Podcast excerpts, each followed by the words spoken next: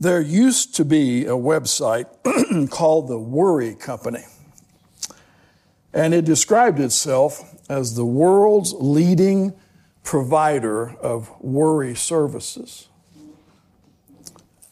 Title page read, Forget your worries, your worrying days are over. Let us worry for you and your friends. Our company is dedicated to lifting the burden of anxiety from your shoulders. And by becoming a member of the Worry Company, you officially transfer all your worries to a highly trained professional. Your worries will be declared null and void and will be entered into our computerized book of worries for a period of one year, during which we will worry for you. And it has a little PS we only use certified worriers. Some of you are thinking right now, I should qualify for that. Get, get me a job there. Also on the website, there's a list of gift items you could purchase, a certificate of membership in the Worry Company. It's $12.95. Some, some of you need to be writing this stuff down. A mug is $7.50. A tote bag, $9.95. In fact, if you bought all the items that were on the Worry Company's website, you'd have financial worries. Well, you might be tempted not to pay the bill and let them worry about it since they're, they're professionals, you know. Don't you wish it was that easy? I mean, the next time you worry about your health, the next time your children or your grown children are concerning you, you just email the worry company and you're carefree. Next time you're anxious about financial pressures, job stress, I'll just hand it over to the worry company and relax. And while you're waiting for the lab results of that biopsy, you just release it to a certified worrier and then head for the mall for some much needed shopping. Now we smile at that. But here's the absolute truth, the gospel truth. Jesus Christ really does want to be Lord of our anxieties. Lord of our worries. Now, you know who you are if you are a chronic worrier today. But I tell you what, I'm not sure that any of us can live in this world we're living in right now without being tempted to worry at least a few times. Things are, are not going well. So I want to take you through some scriptures here in Luke chapter 12. And according to 1 Peter 5 7, we're going to start with here, Jesus Christ invites you to cast all your anxiety on Him because He cares for you. He's going to carry the load for us. Three times in our text in Luke chapter 12, Jesus will say, Do not worry. Now, I think that most of us would admit to worrying, some maybe just occasionally. For others, for others of you here, it might be a pretty common activity for you. And you might be sitting there wishing you hadn't come to church today. Others of you may have been so burdened with this problem that you're grateful that God has chosen through the scriptures and through, a, through this pastor to talk to you about worrying from the biblical perspective. Worry can vary from degrees to mild to chronic. For some, worry is just a little nervousness from time to time about life's events. But for others, it's more serious. Panic attacks, you just withdraw from people, much of the world as you can. You're losing sleep. Some develop ulcers, headaches, high blood pressure, all which can be traced back to anxiety. Did you know that the word worry comes from an old Anglo Saxon word which means to choke or to strangle. And that's what it does. That's exactly what it is. It's an appropriate description of what worry does to us. So this morning, if you would classify yourself as a chronic worry, then please understand it's not wrong to go to a counselor, to a doctor. I mean, it's not anti-Christian to take prescribed medication for this, but in fact, it could be God's way of beginning to help you and move you in the right direction. But most important, we need to know this.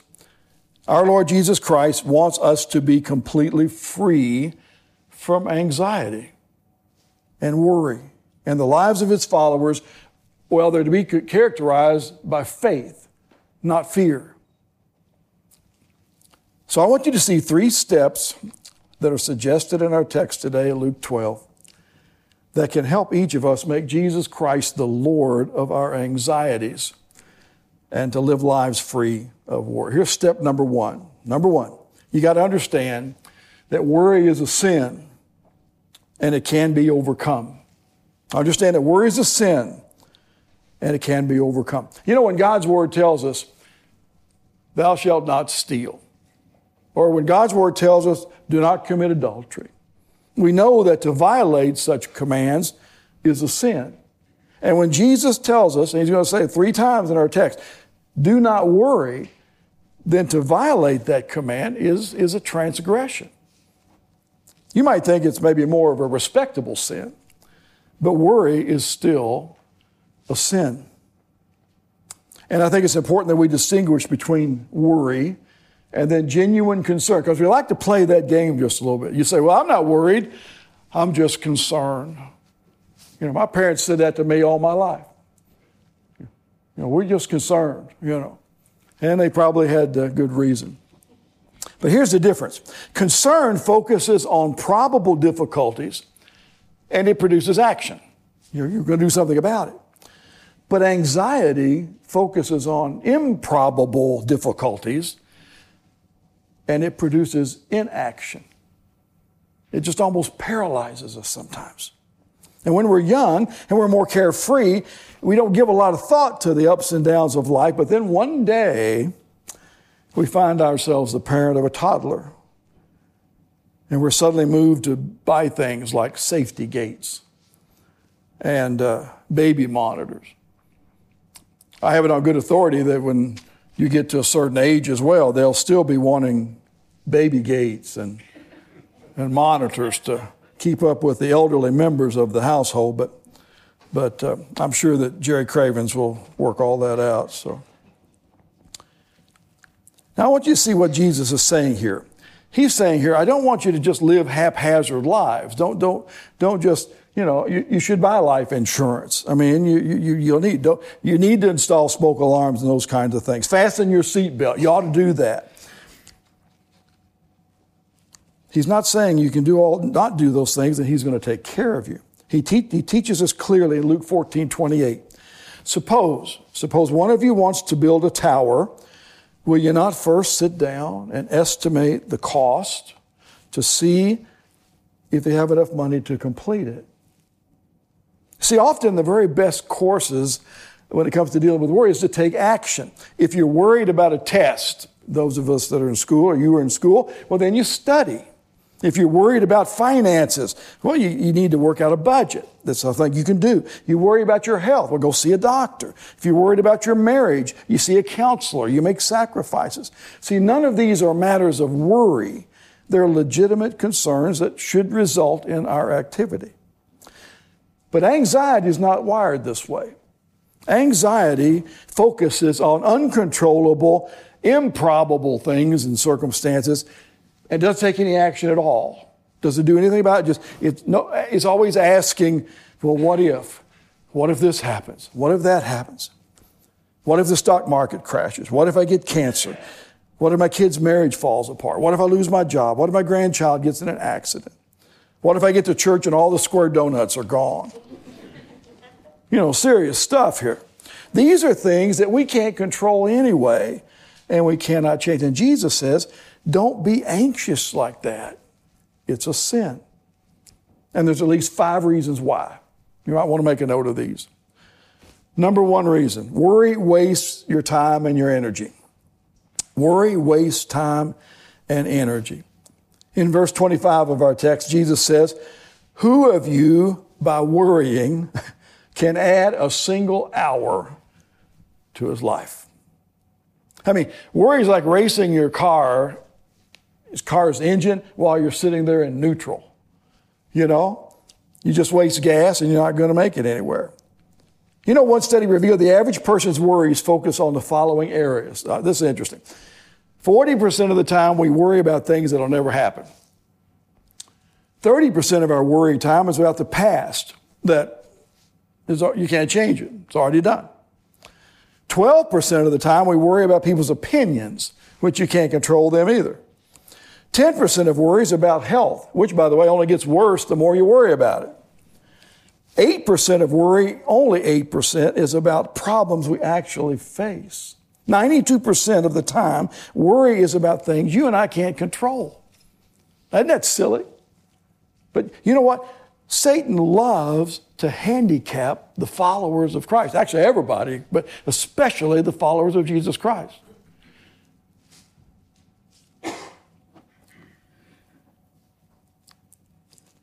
And his goal is to debilitate you, to handicap you, to paralyze you, to hinder you, to block you over and over again when you find yourself just overwhelmed by circumstances.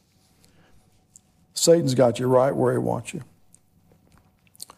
I read of a family who traveled uh, every year to the same place on vacation, and they'd get about 80 miles out of town going to the vacation, and the wife would say, oh, I forgot to turn off the iron.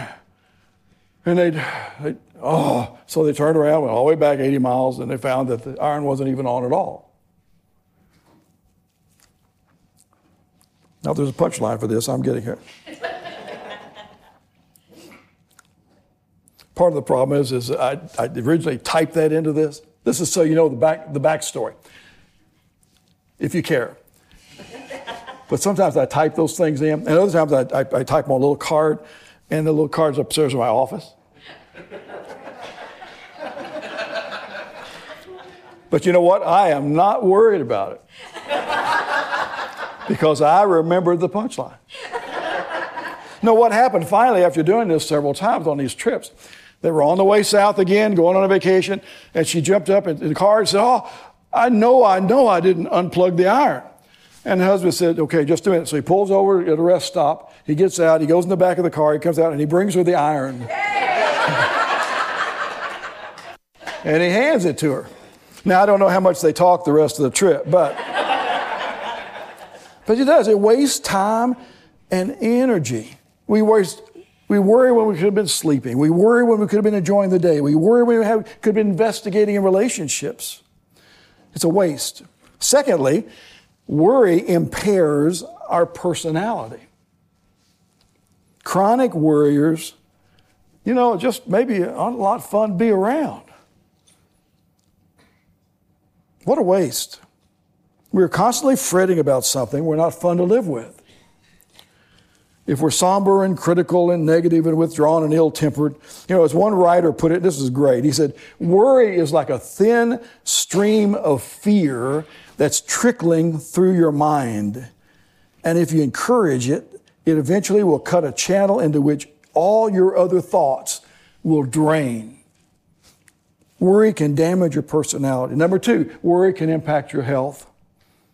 Worry impacts our health. There are all kinds of physical ailments that are stress related, high blood pressure, insomnia, and so on. Number four, worry also harms our witness.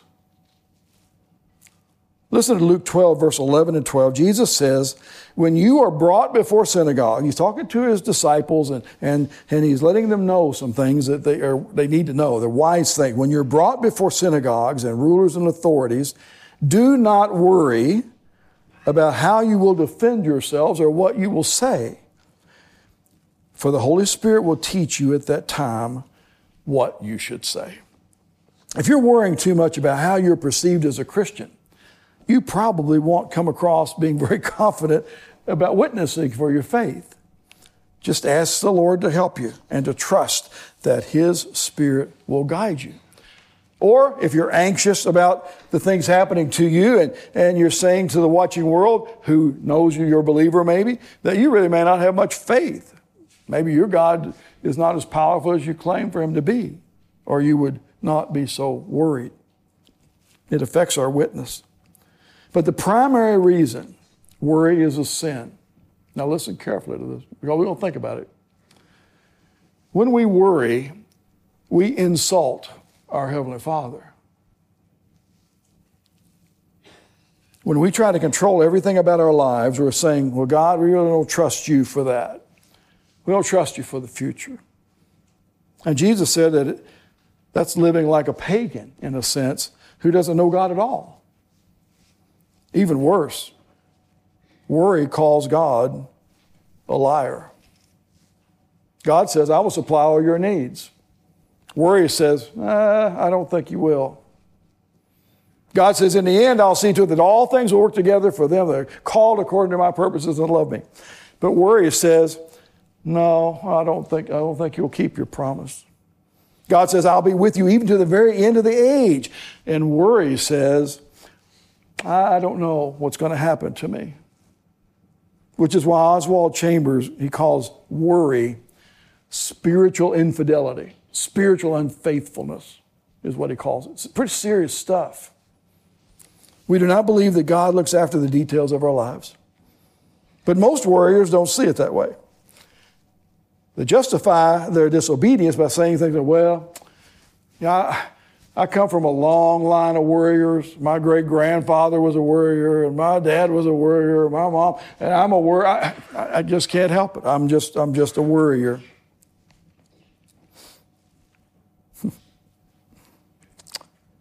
And that's not spiritually helpful to your uh, growth in Christ.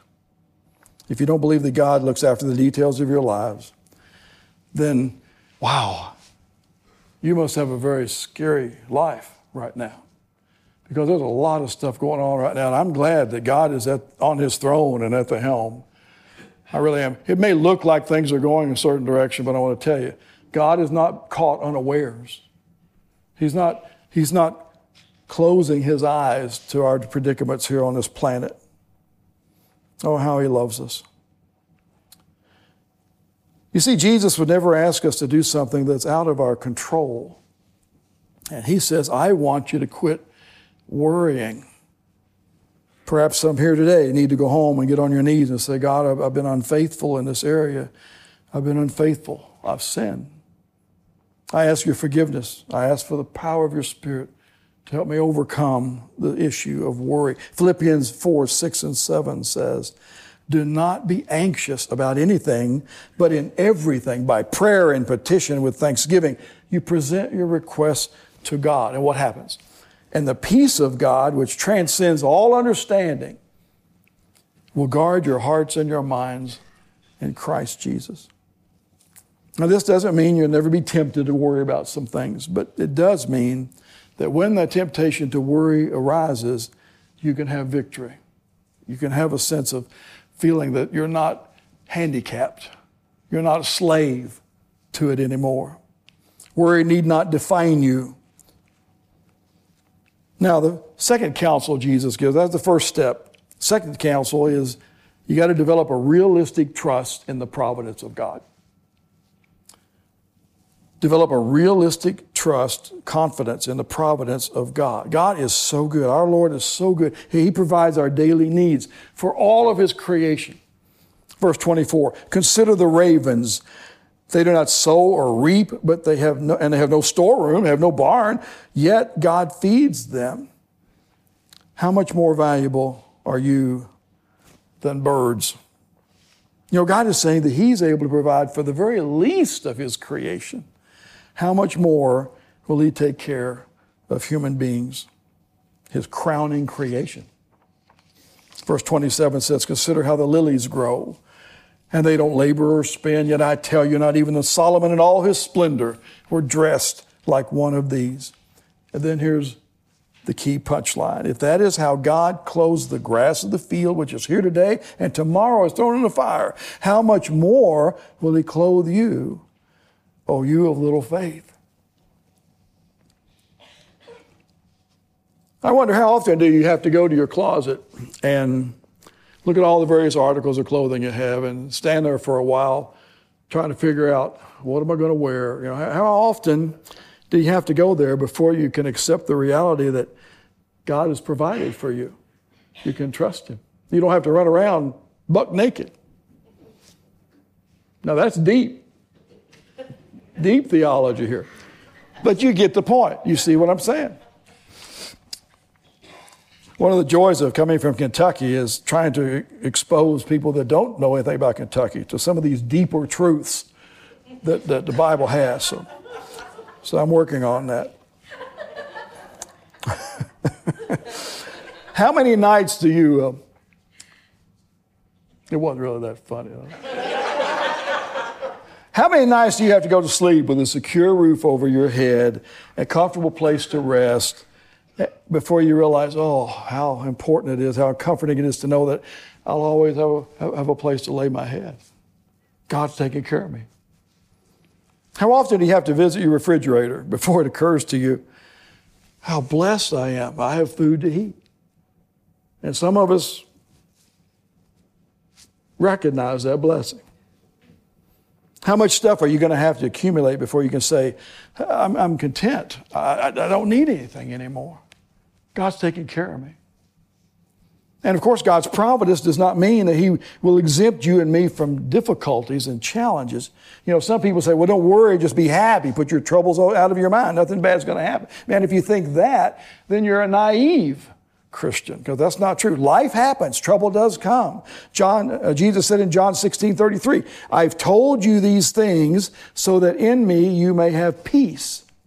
But in this world, what? You're going to have trouble. You can expect it. Don't, don't look the other way. It's going to happen. But I have overcome the world. So take heart. And the very best way to overcome worry is to realize that while our Heavenly Father does not exempt us from trouble from outside, He will grant you and me the ability to cope with trials on the inside. The Bible says, I can do all things, I can do everything through Him who gives me strength. And while the providence of God should not be taken for granted, no, we should always take comfort in the truth that what He says, He will do. Listen to 1 Corinthians 10 13. No temptation has seized you except what is common to man. But God is faithful. He will not let you be tempted beyond what you can bear. But when you're tempted, He will also provide a way out so that you can stand up under it. Some of you are familiar with the name Corrie ten Boom. It's a strange name, but uh, she was a powerful Christian, just an amazing witness back in Nazi Germany, long time back. But she said that when she was a teenager, a friend of uh, the family was arrested and imprisoned by the Germans and was actually being persecuted for being a Christian as well. And Corrie said, I don't think I could do that. I think I would deny Jesus if that happened to me. But her father said to her, he said, Corrie, do you remember when we traveled by train to a certain destination? And, and she said, Yes. He said, Do you remember when I gave you your ticket? And she thought of it and said, Yes. You gave me the ticket just before we got on the train. And he said, Now, Corrie, he said, I'm just your earthly father. But your Heavenly Father will also give you what you need at the exact moment that you need it. And He's right. Remember the fourth verse of the 23rd Psalm? Here it is.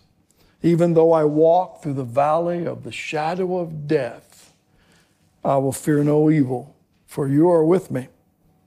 Your rod and your staff, they comfort me. See, these are the things that Satan never wants you to think about. Satan never wants you to have a, a, a, a, little reminder session and go back through what the Bible says about God's love and care for us. Then, step number three, we got to keep our daily focus on the spiritual things. And we got to keep it, by the way, it's daily. You can't just do it once a month, every now and then, leap year, whatever. Let's read the rest of Jesus' teaching beginning with verse 29. He goes on in Luke and says, Now do not set your heart on what you will eat or drink. Don't worry about it. Do not worry about it. For the pagan runs after all these things, the pagan world, and your Father knows that you need them, but you seek His kingdom, and then those things will be given to you as well. The reason we worry is that we have a focus on just what's around us. You know, if you're if you're discouraged and upset and, and you're just anxious about the stuff going on in the world, that's because your focus is on all the stuff going on in the world. I mean, you know what it is? How do you get away from it? It's on 24 hours a day. Tornadoes, countries being invaded, lives being lost. I mean, if that's our focus, then Satan accomplishes a great deal with all this chaos. You know, he's taking your mind off of God.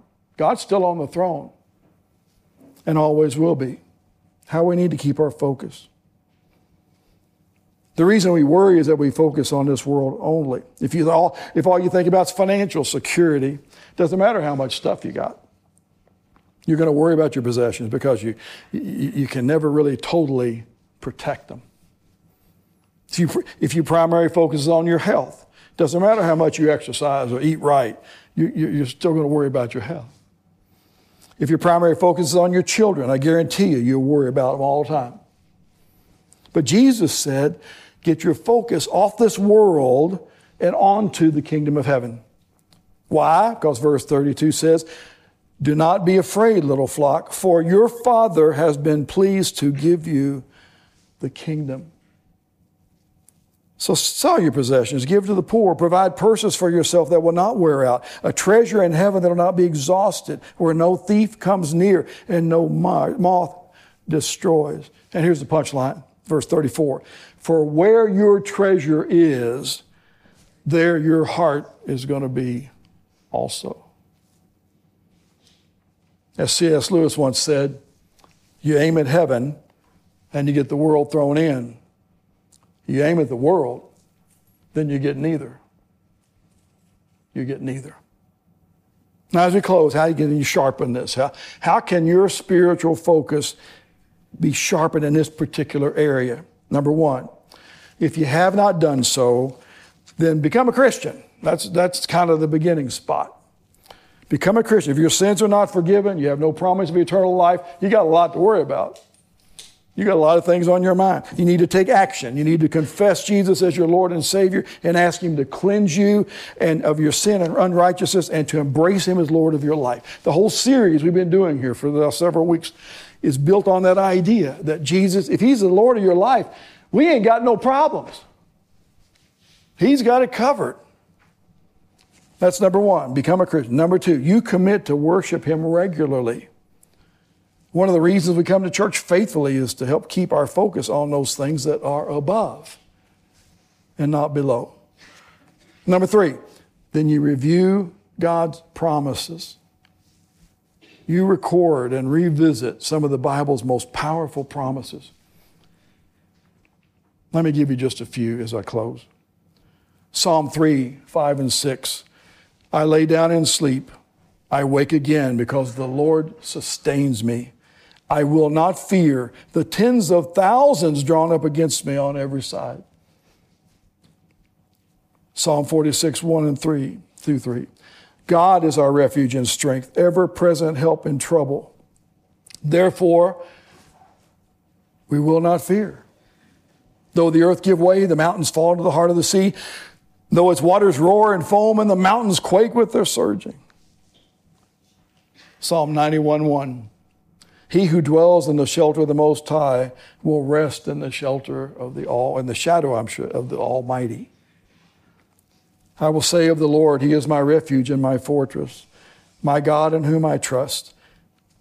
And what you do is you write these verses down like these, and there's, there's dozens and dozens and dozens. The Bible's full of them, particularly the, the Psalms. And you then read them regularly. Remind yourself And then number five, number four, you learn to live one day at a time. Verse 24 says, Consider the ravens. They don't sow or reap. They've got no storeroom or barn, yet God feeds them. How much more valuable are you than birds? You know, somebody has said, Yesterday is already history. Tomorrow, mm, still a mystery. But right now, today, is a gift from God and every day, viewed that way, will help you by the Spirit of God to make Jesus Christ Lord of all your worries, all your anxieties. Now, don't you feel better? All you chronic worriers, I know you're out there. You know, I tell you what, this message needs to be preached more often than it is. And I preach it to myself. I grew up in a household where worrying was kind of a normal diet, you know. And so I just assumed that's what you did. And as I've gotten older, you know, I start looking around at the stuff in this world and the challenges that we're facing. And not even in the world, in our own community. What are our kids being taught in school? Crazy, crazy things right now. And you just want to just say, Lord, what's going on? And he, what he's going to say is this this is the way of the world, but this world is not your home. We're just passing through. Amen? And our treasures are laid up somewhere beyond the blue, as the rest of it goes. Heavenly Father, thank you for loving us so much that you give us so, so many blessings. You know our needs before we speak them. You know what's coming down the pike, so you help us prepare, even though we don't understand all things. But Lord, I tell you, it's hard when we see sacred things dragged through the dirt. We see so much of the world's focus is on things that will never last, that will never be around. So, Lord, help us to have a right perspective, especially just help us, Lord, make you Lord. We call you that, we talk about it, but help us make it real, make it practical, and make it everyday commitment that we trust you to manage the affairs of our lives. And we love you, Father. Thank you for being so good and gracious to us. That while we were yet sinners, you sent Jesus to die on that cross for us. The perfect, pure, and holy for the imperfect, the impure, and the unholy. And Lord, we can't, we can't do anything but just fall on our knees and say thank you. And I pray as a congregation that we'll do that. And if this worry issue is a problem, that we will go to Scripture. And from the owner's manual of our heart, Father, you will guide us, take our hand, guide us back to the place you want us to be. That's my prayer today. Thank you in Jesus' name. Amen.